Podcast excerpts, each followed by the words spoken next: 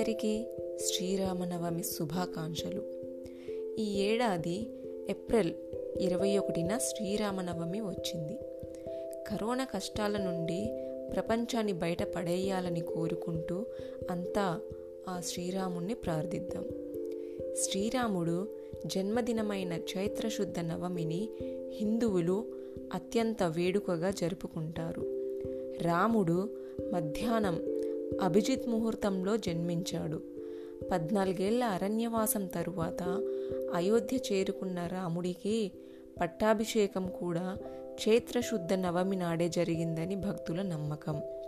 శ్రీ సీతారాముల కళ్యాణం జరిగింది కూడా ఈరోజే శ్రీరామనవమి రోజున అంగరంగ వైభవంగా సీతారాముల కళ్యాణం జరుపుతారు.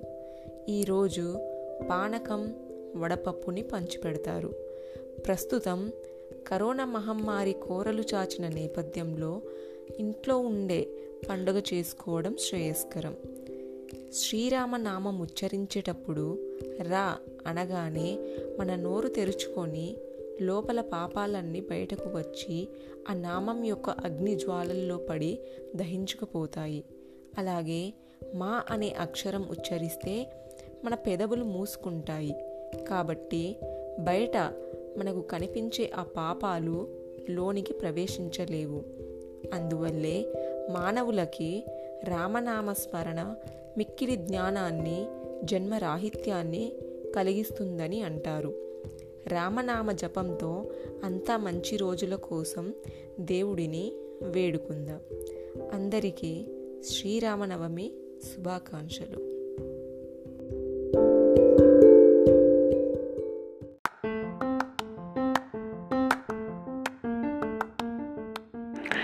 రామాయణం ఎపిసోడ్ నెంబర్ గురించి ఈరోజు కథలో తెలుసుకుందాం. అది రామరాజ్యం వర్ధిల్లుతున్న రోజులవి.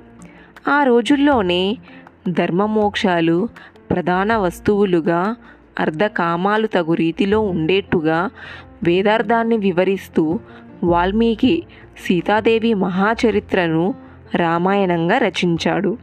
ఇరవై నాలుగు వేల శ్లోకాలతో ఆరు పూర్వ ఖండాలు ఉత్తర భాగం మరో ఖాండంగా వాల్మీకి రామాయణం విశ్వవ్యాప్తమయ్యింది.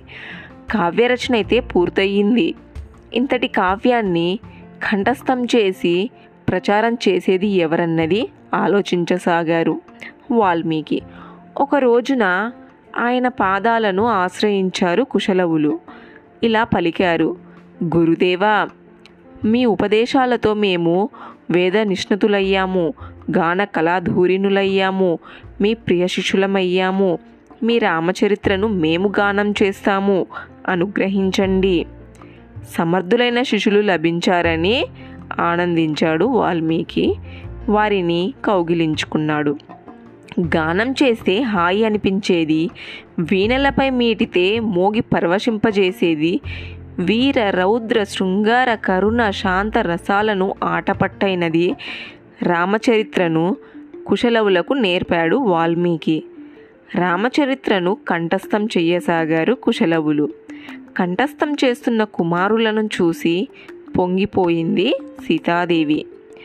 రామాయణాన్ని ఆసంతం నేర్చుకున్న కుశలవులు అయోధ్య నగరానికి చేరుకున్నారు. అక్కడ పండితులు ఋషులు సాధువులు పౌరులు కూడిన ప్రతి చోట రామాయణాన్ని శ్రావ్యంగా గానం చేయసాగారు. తెలిసిన కదే అయినా ఎంత బాగుందో? అర్ధపుష్టి శబ్ద సౌష్ఠవంతో ఎన్నిసార్లు విన్నా వినాలనిపిస్తుంది. వాల్మీకి మహర్షి గొప్పవాడు అత్యద్భుతంగా రచించారు. ఎంత బాగా పాడుతున్నారో సుందరంగా ఉన్నారు తేజోవంతంగా ఉన్నారు లయతాళాలు తప్పడం లేదు. తంబురాల మీద మధురంగా గానం చేస్తున్నారు. బాగు బాగు అని మెచ్చుకున్నారు. యజ్ఞో విపాతాలను జపమాలాలను జింక చర్మాలను వస్త్రాలను చేతికర్రలను కమండలాలను వారికి కానుకలుగా ఇచ్చారు. కథ మధురం. శ్రోతల ప్రోత్సాహ మధురాతి మధురం. కుశలవులు పొంగిపోయారు. మరింత ఉత్సాహంగా రాజవీధుల మొగలు రచ్చబండలు సావడులు సందుగొందుల్లో సహా నగరం నలుమూలల రామాయణాన్ని గానం చేయసాగారు. ఈసారి అభినయాన్ని కూడా జోడించారు. వివిధ ఘట్టాలను వింటూ పౌరులు పొంగిపోయారు. ఒళ్ళు తెలియడం లేదు వారికి. ఆత్మానందంగా ఉంది. ఆషామాషి కాదిది అమృతధార అన్నారు. కవి వాల్మీకి ధన్యుడు అన్నారు. జేజేలు పలికారతనికి తన చరిత్రను గానం చేస్తున్న వారిని చూడాలనిపించింది రాముడికి. వారి గానాన్ని వినాలనిపించింది. కుశలవులను ఆహ్వానించాడు శ్రీరాముడు. మంత్రి సామంతులు పురోహితులు పెద్దలతో కొలువుదీరి పిల్లలను గానం చెయ్యమన్నాడు మహారాజు అడగడమే ఆలస్యం. గానం చేశారు వారు. ముగ్ధుడయ్యాడు శ్రీరాముడు.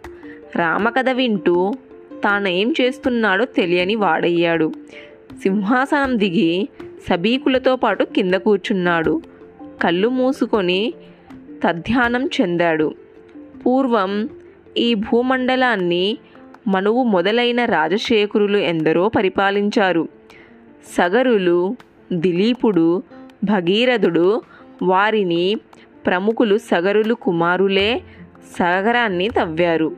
ఆకాశగంగను భూమిపైకి తెచ్చినవాడు భగీరథుడు. రఘువు వారికి చెందినవాడే. అతని వంశమే రఘువంశము. శ్రీరాముడు ఈ రఘువంశంలోనే జన్మించాడు. ఆ శ్రీరాముని కథే రామాయణం. రఘువంశీయులు కోసలాధిపతులు. కోసల దేశం గంగానదికి ఉత్తరంగా సరియు నదికి తీరంలో ఉంది. కోసల రాజ్యంలో ధనధాన్య రాసులకు కుదవలేదు. అక్కడి ప్రజలు సంతృప్తులు బలాఢ్యులు గోవులు కోట్ల సంఖ్యలో ఉండేవి. ఎడ్లు ఒంటలే కాదు కంబోజ బహ్లిక దేశాలకు చెందిన అశ్వాలు వింధ్య హిమాలయాలు మొదట పేనుగులు అక్కడ వేల సంఖ్యలో ఉండేవి. ఈరోజు ఎపిసోడ్ నెంబర్ కంప్లీట్ అయిపోయింది. తరువాయి భాగం ఎపిసోడ్ నెంబర్ త్రీలో మనం తీసుకుందాం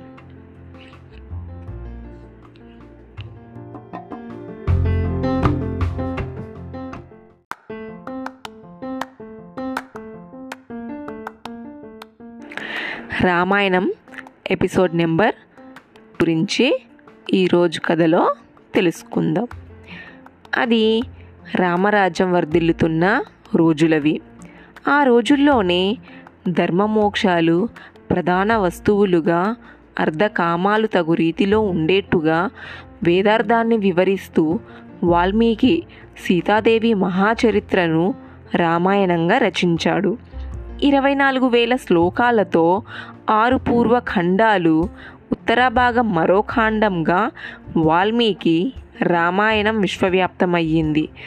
కావ్యరచన అయితే పూర్తయింది ఇంతటి కావ్యాన్ని కంఠస్థం చేసి ప్రచారం చేసేది ఎవరన్నది ఆలోచించసాగారు వాల్మీకి. ఒక రోజున ఆయన పాదాలను ఆశ్రయించారు కుశలవులు. ఇలా పలికారు గురుదేవా మీ ఉపదేశాలతో మేము వేద నిష్ణతులయ్యాము. గాన కళాధూరినులయ్యాము మీ ప్రియ శిష్యులమయ్యాము.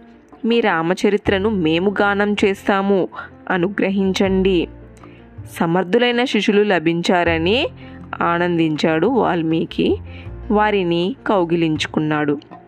గానం చేస్తే హాయి అనిపించేది. వీణలపై మీటితే మోగి పరవశింపజేసేది. వీర రౌద్ర శృంగార కరుణ శాంత రసాలను ఆటపట్టైనది రామచరిత్రను కుశలవులకు నేర్పాడు వాల్మీకి. రామచరిత్రను కంఠస్థం చెయ్యసాగారు కుశలవులు. కంఠస్థం చేస్తున్న కుమారులను చూసి పొంగిపోయింది సీతాదేవి. రామాయణాన్ని ఆసంతం నేర్చుకున్న కుశలవులు అయోధ్య నగరానికి చేరుకున్నారు.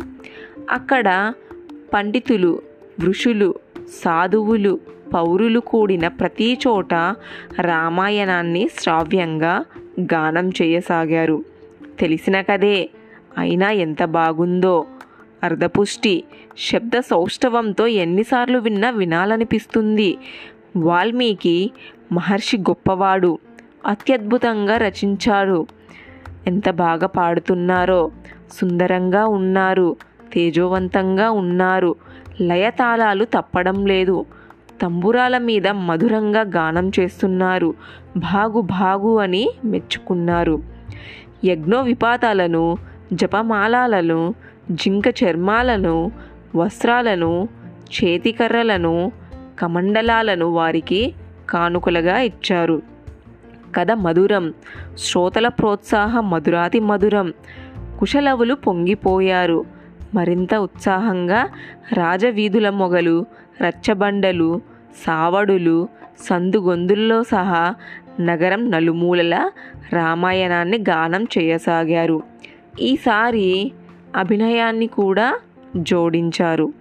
వివిధ ఘట్టాలను వింటూ పౌరులు పొంగిపోయారు. ఒళ్ళు తెలియడం లేదు వారికి. ఆత్మానందంగా ఉంది. ఆషామాషి కాదిది అమృతధార అన్నారు. కవి వాల్మీకి ధన్యుడు అన్నారు. జేజేలు పలికారతనికి తన చరిత్రను గానం చేస్తున్న వారిని చూడాలనిపించింది రాముడికి. వారి గానాన్ని వినాలనిపించింది. కుశలవులను ఆహ్వానించాడు శ్రీరాముడు.